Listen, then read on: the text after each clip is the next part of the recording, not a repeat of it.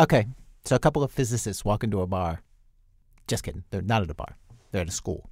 Scientists in training. I'm sure this story seems strange to you, but to me, it, w- it was just, you know, this is just like another day in the in the physics world.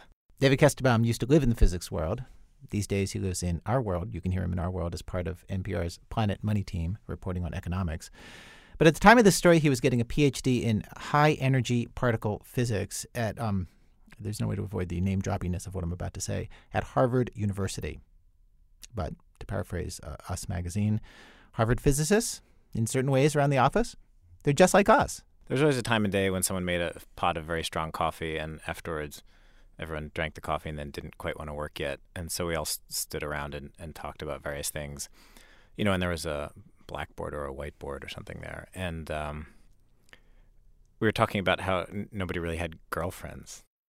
So, this being physics world, the next logical thing to do was to employ the power of mathematics to estimate the likelihood of finding a girlfriend. And so they start jotting down a calculation. I guess it's sort of a variation on, you know, this thing called the Drake equation? No. That is a way to estimate how many planets are out there that have uh, intelligent life on them. Okay, so in this Drake equation, apparently you start with how many stars are in the universe. That is all the places where there might be life. And then you subtract out all the stars that don't have planets around them, right? Because there can't be life there. And then you subtract out all the planets that are too far from the sun or too close to the sun to support life, and so on and so on. You get the idea. Until finally you come up with the likelihood of a planet with life evolved to the point of intelligence. Okay. They ran the same kind of math now, except then I realized this is going to sound a little strange as I say this. They replaced intelligent life with girlfriends. So I think we we started to do the calculation on the board. And uh, can you look up what the population of Boston is? Now, Dave is asking me to look this up because at this point in our interview, I actually made him run the math for me with real numbers that we got from the internet. So he started with the population of Boston because he and his fellow physics students wanted girlfriends in Boston, where they all lived. Population of Boston, I found online, was a little under 600,000. So you start with 600,000, which sounds great, except that half of them are guys, right? And I'm only interested in girls. Okay, so that's 300,000. And then uh, I want people, let- let's, you know, let's be honest, probably within, you know, 10 years of my age or something, right? Okay, so 10 years on either side, so that means I'm actually looking at some numbers here. It looks like, looks like if you go from 20 to 40, you're talking, that's still like 35% of the population, a third or something. So that means that out of 300,000 women, that leaves 100,000 in his age range. These uh, being uh, doctoral students, they wanted girlfriends who were college grads. Well, okay. About 25% of Americans over 25 years old have graduated from college. That knocks out roughly three fourths of these women. Ouch. so you're down to we were at 100,000, so you're down to 25,000. Then, then you start applying stuff like, you know, how how often are they single? Yeah, let, let's say half of them are single. So now you're down to 12,500. Yeah, see, it's getting scary now, right? And then, of course, you get to how many people are actually attractive to you. And even if you give a really high percentage, like one in five, okay, that knocks your pool of candidates down from 12,500 to 2,500. In the whole city of Boston, right? Yeah. That's just like a needle in a haystack. And that 2,500 is before you get anything personal, like your religion or how you see the world, what's your sense of humor. So, Dave and his fellow students are talking about this, these rather kind of, uh, you know, d- depressing numbers. And one of the professors comes in. She's not married either. And so we start to draw it for her. And then we start to say, well, okay, half of them are men. So we'd circle half. And then we'd say, well, what's the age group you're interested in? And then we'd sort of circle a smaller subset. And then she had all these other requirements, like the guy had to be taller than her. And she's pretty tall. So that really limited things. And then she said he had to be smarter than her, you know, and she's a Harvard physics professor. So that was even smaller. And basically, we got down to there being nobody. She's alone.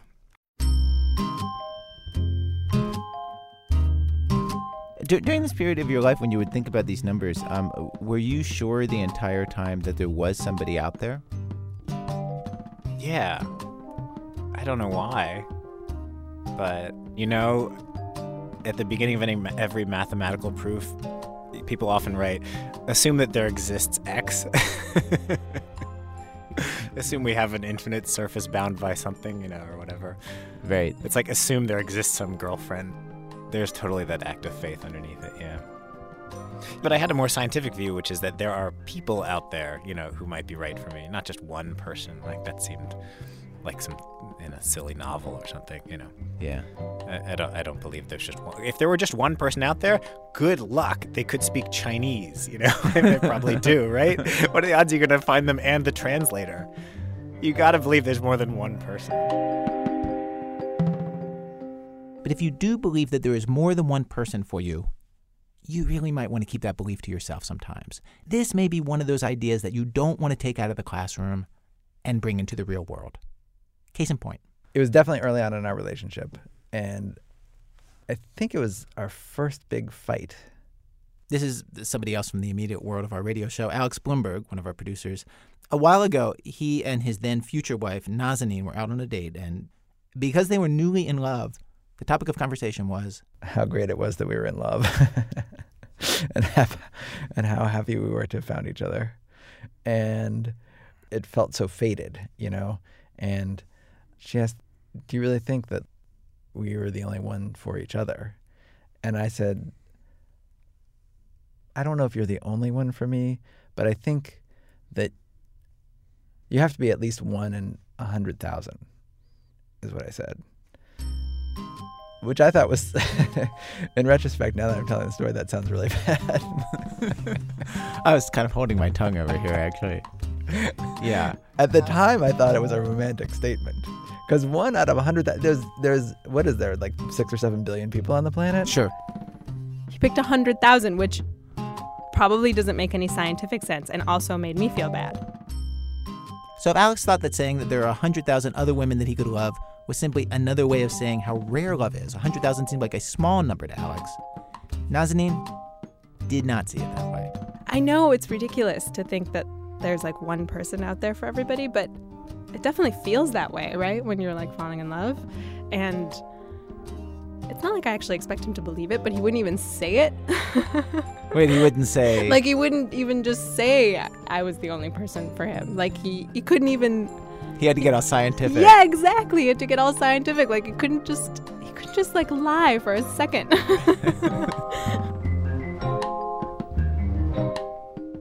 it's just like a fundamental difference, you know? Like to me it makes me feel good to think that we're the only ones out there for each other. And to him I think it makes him feel bad. I think it freaks him out. I think the idea that like I'm it in the whole world makes him feel really I don't know. Um it's just it just seems impossible and stupid and not and not and also that just like there's it's a lot of pressure. Yeah, You it's know? a lot of pressure.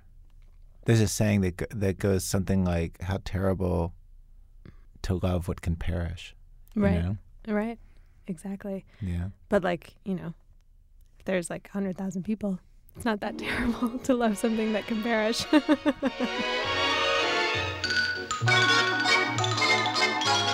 Well, from WBEZ Chicago, it's This American Life, distributed by Public Radio International. Today on our show, stories of people looking for and finding the one person out there who is just for them, even if it is just a pleasant lie that there is just one person out there for each of us.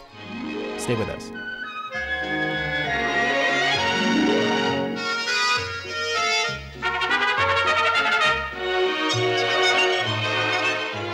Act one, it's not over till the fat man sings.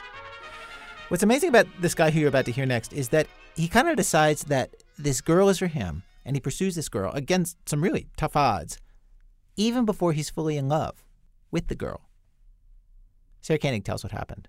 This romance begins with a man named Bao Gong, a strong masculine man, an incorruptible judge.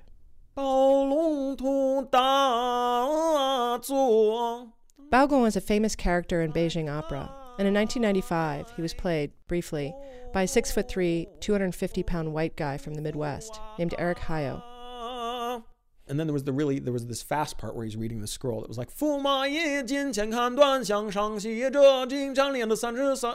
Uh, no, I'm not going to remember the rest. I don't know where it goes. Uh, I thought I could handle it, I, but it's something like that. Eric didn't really set out to sing the part of Baogong. He was 23 years old at the time and on an exchange program in Tianjin, learning Chinese. He took an opera class on a lark, and after a couple of months of baffling rehearsals, found himself on stage dressed in a heavy silken and velvet robe, head shaved, face completely covered in black, red, and white makeup, and hanging down like a thick curtain from his chin, a perfectly straight, two foot long black beard. To prepare for this moment, Eric's teacher had given him a cassette tape of the part, singing the entire thing, and even imitating the instruments so Eric would know his cues. And I had no idea what those sounds referred to. I'd actually never heard the objects that made those sounds. And then on the tape there'd be this cheng, che, che, cheng, che, che, cheng. And then and then I was supposed to start singing, right? He would also sing like nunger nigger dung, uh, long dung, and so all this stuff. And and, and and and then I was like, I don't know what that is, but okay. And I knew I wasn't supposed to sing it, right? But I, I kind of and so then we walk in and there's an instrument going, not exactly nunger nigger dung, but you know, something like it.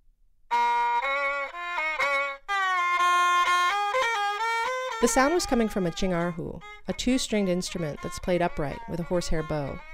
And playing it across the rehearsal room from Eric that day was a 19 year old musician named Yuan Yuan Di. I mean, I remember I just could not stop looking at her, and it was it was incredibly intense. And I remember I I couldn't stop staring at her, and um, I mean, this is a ridiculous thing to remember. Um, her back was very, very, very straight.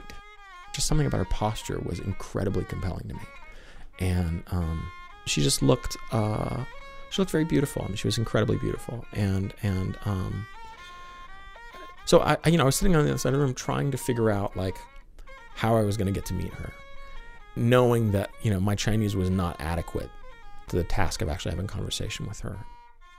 I'm going to go ahead and kill the suspense right here and tell you that Eric gets the girl. So, of course, they did meet. Yuan Yuan's teacher introduced them. Here's Yuan Yuan. I'm not used to seeing a, such a tall and a big person in my life. So I felt a little intimidated by have to look up all the time. Yeah. So uh, yeah, it was the first time talking to a foreign looking and a foreign speaking person. Mm-hmm. I was a little nervous, yeah.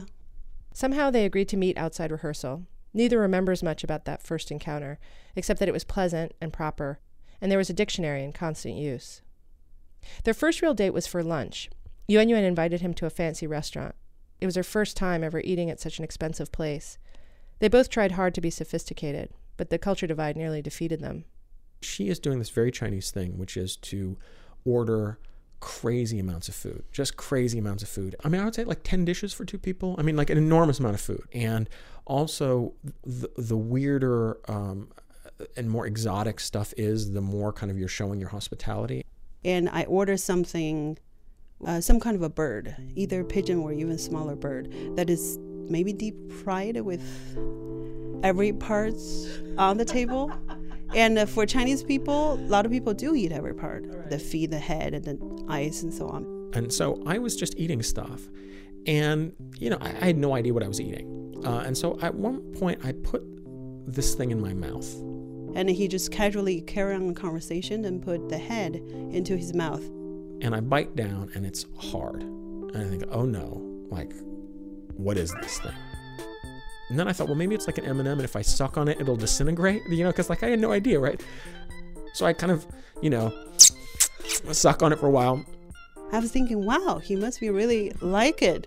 I don't eat head. I, I know my mom eats, but I absolutely hate it. I don't even want to look at it. And so I'm like, oh, I'm gonna have to take this out of my mouth, and you know that's not great. Uh, and so I take it out of my mouth and I put it on the plate. And I point at the dish it came from. And I say to Yuan Yuan, what is that? And she says, oh, it's blah, blah, blah, right? This word that I had never heard. And I say, well, what's that? And she says the word of the thing that it is. And at precisely the instant which I grasp that word, I have this kind of total epiphanic clarity of the object on the plate in front of me, which is the head with beak and eye of a bird right? Like this just terrifying thing that I had sucked on. Let me just say. So like whatever brains were in the bird, I I ate those, right? Like I'd like and so like all of that came to me. And I freak out. Just saying over and over in a really high pitched, kind of squealy, frightened voice, Oh my God, oh my God, oh my God, in English. oh my God, oh my God, oh my God, many, many times repeatedly, one after the other. And his hands just thrown up in the air and down. And I didn't know what was happening. I was just thinking, why was he so dramatically upset with a bird head? I had no idea. So if you don't eat it, you just don't put it in your mouth. But why is so scared?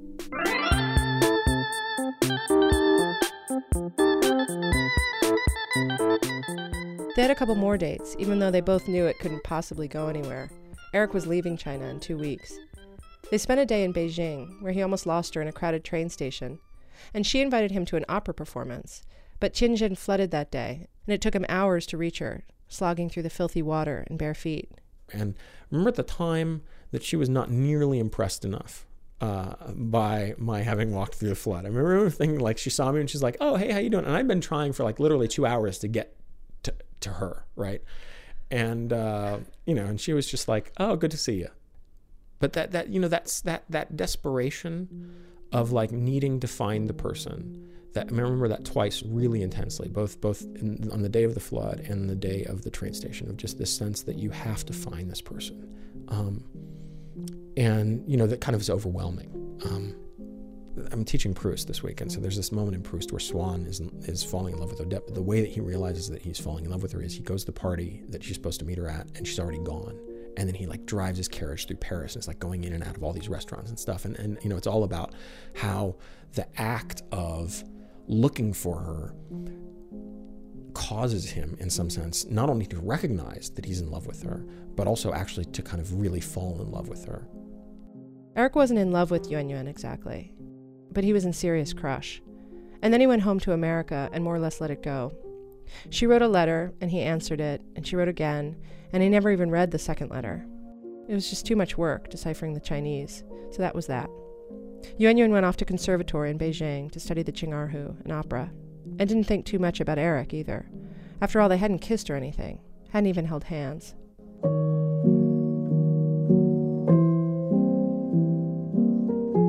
But two years later, in 1997, Eric decided to go back to China to study, this time for a year. He started thinking about Yuan Yuan again.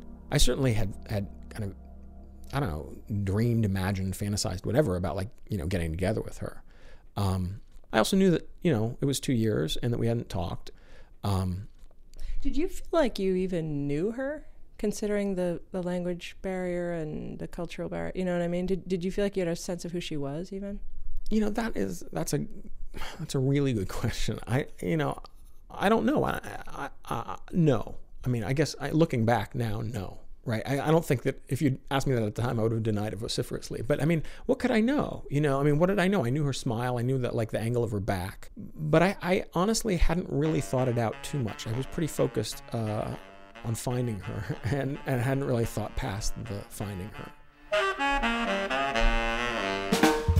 And so I had her phone number. So I called that number and I got a this number has been disconnected message.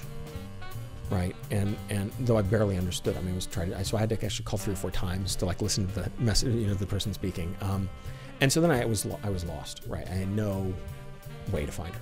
And, um, so I decided, I mean, I guess I decided that I would go and look for her. This is an insanely ambitious proposition. Beijing is a city of roughly 15 million people. There are probably more than 100 universities there. And all Eric's got is her name, her picture, and the fact that she plays the Qingarhu. There's no phone book, no internet, but he doesn't think any of that matters. So a few days after he arrives in Beijing, he simply asks around for the name of a university with a good music department. Then he gets in a cab, shows the driver the address. His Chinese is terrible at this point, but he remembers the word for office, and so finds his way to the music department and asks about Yuan Yuan Di. A nice older lady informs him that Yuan Yuan isn't a student there, but why doesn't he try another place, an opera school? So he gets in another cab, which gets lost and then finally finds it, and Eric goes to the office of the second music school. It's a middle and high school, but Eric doesn't know that. And I start explaining, you know, who I am. So I'm like, excuse me, I'm sorry to bother you. And there's like four or five people um, there, and they're all smoking.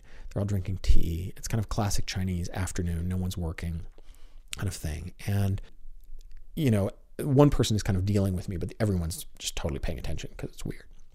And I have the photo and I have Yuan Yuan's name, and I'm explaining that I met this young woman a couple years ago in Tianjin and I was singing Chinese opera and they're like, oh, you sing Chinese opera? And I was like, well, you know, a little bit and I'm not very good at it. And they'll laugh. And I mean, this is like part of my trick.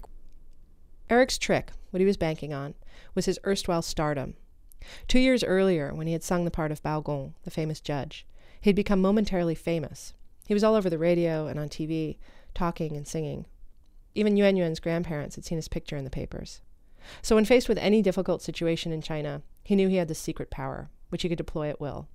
Apparently, Chinese people really like seeing foreigners do Chinese stuff kung fu, calligraphy.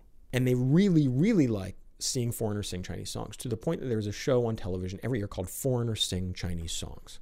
Like a special? Like a special, yeah, like well, the once a year special foreigners sing Chinese songs, and you know, I, like there's no equivalent of that in the United States. Like, and, and so there was there's this fascination, and the fascination is twofold, right? The fascination is is first, you know, comes from a sense that you know, a, a kind of cultural inferiority, especially at the time, in which any Western investment in things Chinese was taken to be a sign of respect, and then, but also very clearly a sense of like watch the monkey you know sing a song. I mean that you know that, that that doesn't matter how well the monkey sings. If the monkey's singing a song that's already impressive because it's a monkey and it's a song right? So knowing what i did about like you know how much chinese people love Peking opera and then these people had never you know so it was the thing i figured if i could make this happen and i end up singing for them.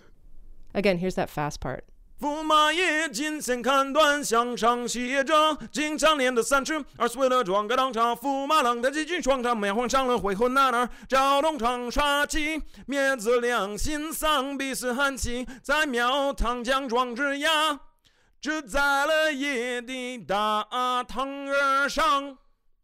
It works. Everybody claps. Everyone's happy. He ends up hanging out with the staff for two hours. And finally, someone calls someone else, and it turns out Yuan Yuan's former teacher happens to be at the high school that day. And all of a sudden, Eric gets news. Yuan Yuan has graduated from the conservatory, which anyway is in a different building a half hour away, but he's got her beeper number. And then it takes three days for Eric to figure out how to beep her properly, and meanwhile, Yuan Yuan has stopped responding to the beep. She thinks maybe a friend is playing a trick on her. But finally, they connect on the phone. Yuan Yuan is stunned. He said his name. I said, couldn't be, but how could you know my phone number? How could you even call me? That's impossible. I tried to ask all these questions, but he clearly lost almost all his Chinese language. So he couldn't really explain things. So he said, Could you meet me? I said, Yes. Uh, when? He said, Tomorrow? I said, Sure.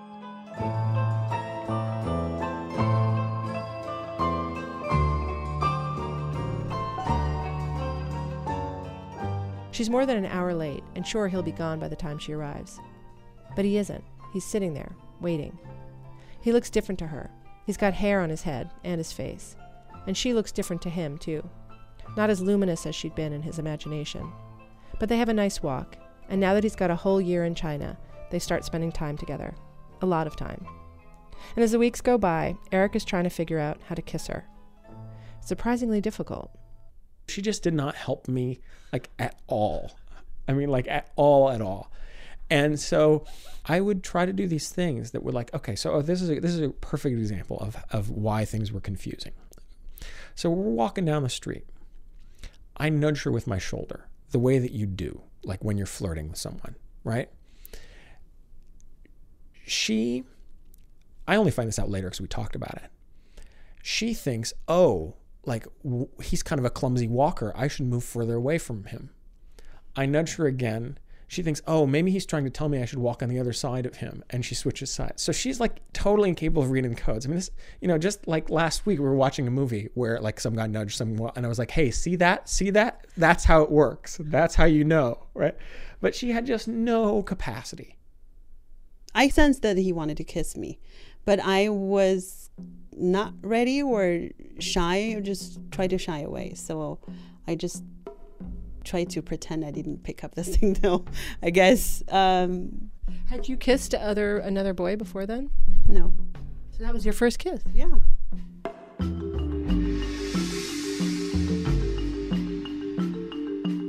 Eventually, Yuan Yuan heard all the details of how Eric tracked her down. He was hoping she would think it was romantic, how he searched for her and her alone in a city of so many millions. Nope. First thing came to mind was crazy. I wouldn't do the same. Why? Yeah, I thought, why would you go through all this trouble? Because people are everywhere. Why do you want to go through the trouble just to find one particular person? If this is a reversed story, I was in Eric's position, I wouldn't do the same at all Still, it, it's kind of a puzzle to me. I wouldn't go to a huge city trying to track down one person. Uh, I, I just think it was too much work. He's more romantic than I am. I'm more practical. More practical and also more Chinese. I think there's a saying in Chinese is uh, 可遇不可求 means when it's meant to be, it's meant to be. You don't have to look really hard. Especially when it comes to relationship, there's a specific time and location that it meant for two of you to meet to get together. Mm, you just have to wait for your turn, and that's something you cannot request, basically.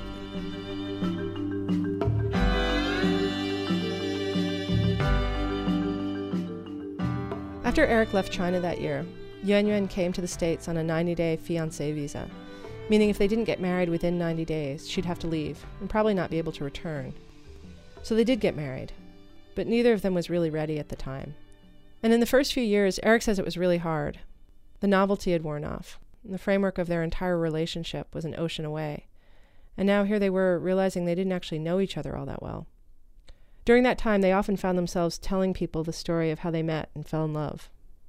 And I think we lived on that, um, and it helped us, and helped helped us be brave, and you know, and reinforced to us uh, to each other this sense of kind of the, the magic of our relationship and the, and the kind of the sort of fairy tale nature of it. Um, and I think that we needed it then more, right? Like that you'd think like, oh, you know, a story that starts that way, how could it end badly? After going through those rough years, when they even considered splitting up, the story of how they met came to feel less and less important, and they didn't talk about it as much.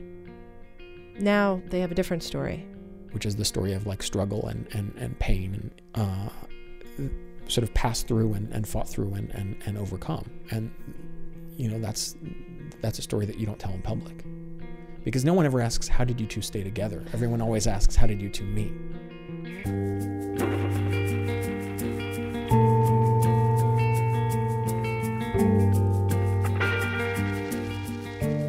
Minus the singing and the long black beard and the jingarhu and the beeper and all the rest of it.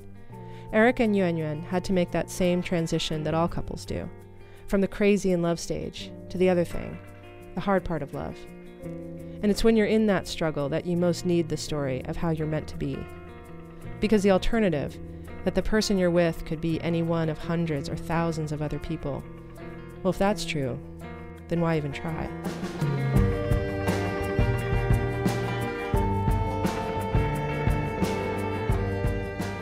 Sarah Koenig is one of the producers of our show.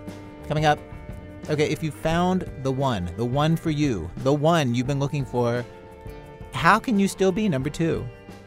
Answers in a minute from Chicago Public Radio and Public Radio International when our program continues.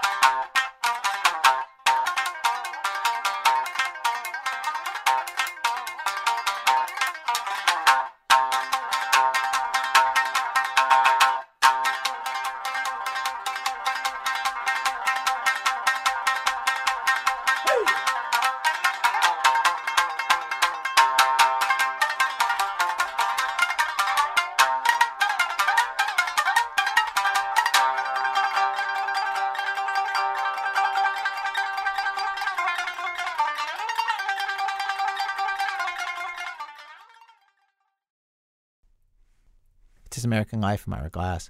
Each week on our show, we choose a theme, bring you a variety of different kinds of stories on that theme. Today's show, somewhere out there, stories of people searching for that one person who will understand them in a way that nobody else does. We've arrived at Act Two of our show now. Act Two, my girlfriend's boyfriend. Comedian Mike Birbiglia has the story of some of the extreme things that some of us put up with when we believe that we have found the one person in the world for us. Uh, he recorded this in front of a live audience, and uh, quick warning there's not really any sexual prurient content in the story, but Mike does refer to the fact that sex exists and happens between people.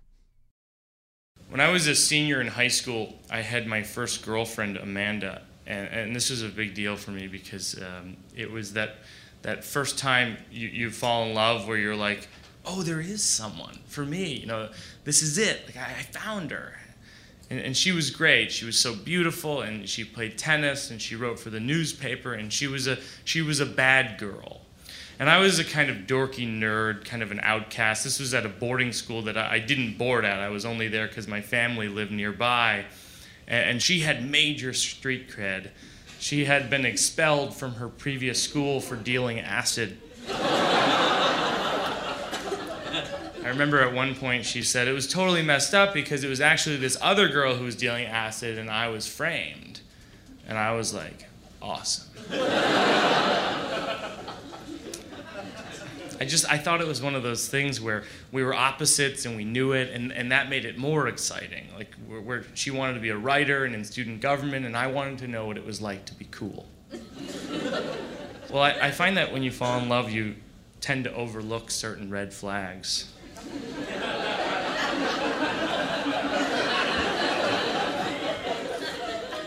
One of them was that she was a liar. and I don't mean that in an offensive way. Uh, at boarding school, lying is something of a way of life. I remember there was this one guy in my class, he was a legendary liar. His name was Keith Robbins, and he, he, he used to lick his fingers like a bookie. He would go, Yeah, yeah, nice, nice, nice. And he, he would lie about things that weren't important. Like he'd be like, "Yeah, yeah, nice. My uncle's Tony Robbins, motivational speaker. Yeah, nice." And I found out later that that wasn't even true. But even if it were, it wouldn't be that impressive, you know. so, that, so you didn't bother protesting it. You just go, "Oh, okay, Keith," you know. Uh, the other red flag was that Amanda used to say really mean stuff to me, and then she'd say, "Only kidding." She'd be like, You're not good at anything. Only kidding. Nobody likes you at all. Only kidding.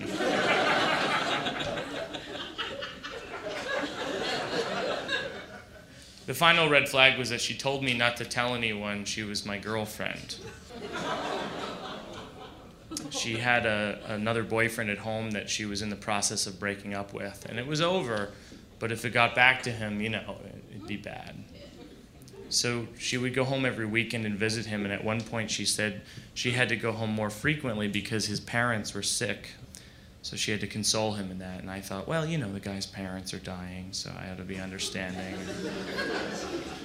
I also put up with it because I, I, couldn't believe how lucky I was just to be with her. Like, in, in retrospect, I understand how selfish she was, but at the time I didn't know that. When you're in a relationship with someone who's selfish, what keeps you in it is the fact that when they shine on you, it's like this souped up shine. And you feel like you're in the club and you don't even know what the club is. You just, you know, you want to stay in it. We'd been going out two months and we went on Christmas break and she invited me to meet her parents in New Hampshire. And this was very exciting. This was going to be my big moment. It would vindicate me and legitimize me as the main boyfriend. And so I drive my mom's Volvo station wagon from Massachusetts to New Hampshire. And I meet her parents, and it's going really well. And then this guy shows up. And his name is Scott. And then th- the three of us are hanging out. And it dawns on me that I'm hanging out with my girlfriend's boyfriend and it's going okay. he, he seemed like a good guy. He was an all state wrestler, but uh, he was remarkably nice. Uh, I could totally see what she saw in him. and there was some consolation because every time he would go to the bathroom or go to the, into the other room, she would be very affectionate towards me. She'd kiss my neck or say something in her sweet voice. But then there was a moment where I was in the bathroom. And I thought, what's happening in the other room? the day took a strange turn when Scott suggests that we go hang out at his house. And so we go, and I meet his parents. And it's a very strange thing meeting your girlfriend's boyfriend's parents for the first time. Part of you is angry for obvious reasons, and then part of you still wants to make a good impression.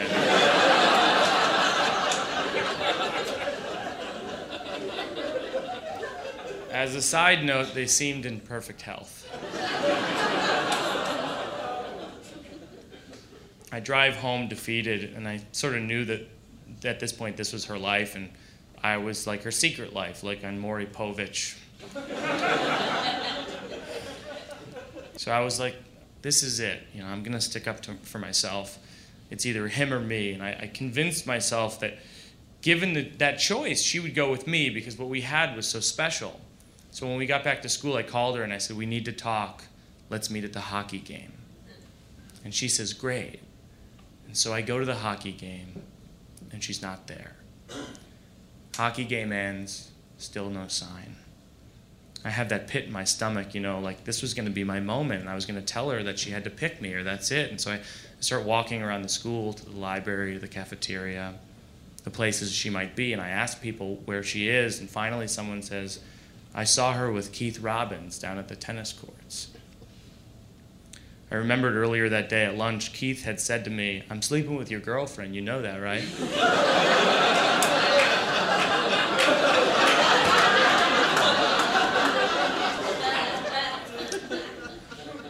and I thought, well, first of all, I hadn't even slept with my girlfriend, so that, that would be insane. And second of all, he's a liar, so he, he must be lying. I remember I said to him, Yeah, I know.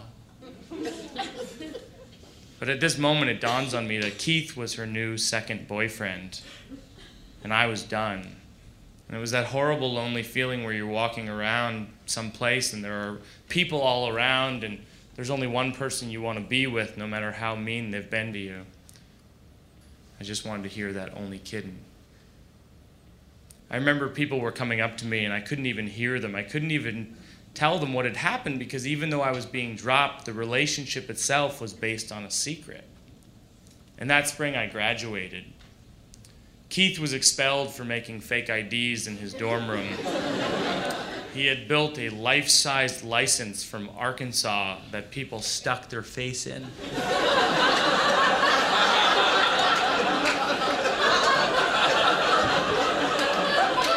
and he would photo it and then laminate it he later took a job at Goldman Sachs.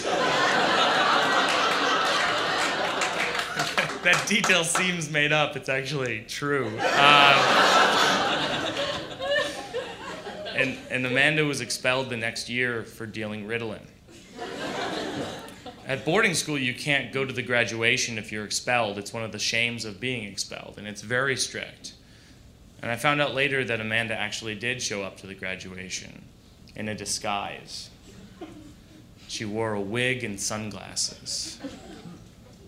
My friends laughed about this, the way the friends do to make you feel better when you've had your heart broken. But I could relate to her doing that because sometimes when you want to be in a place so badly, you'll do anything.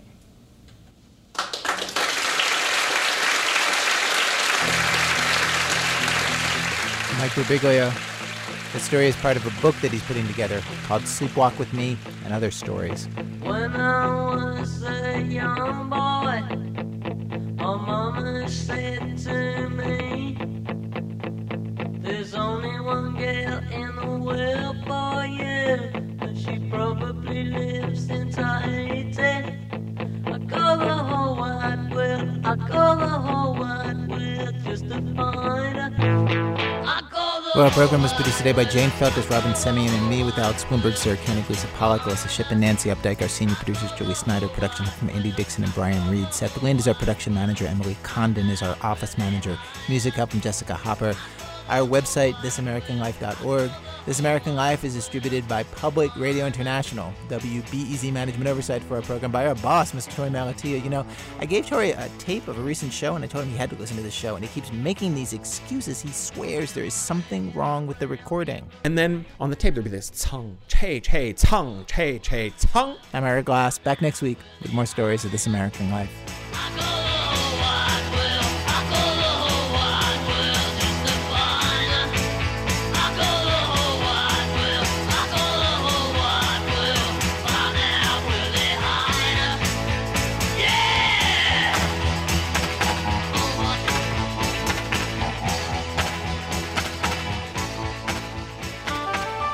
PRI, Public Radio International.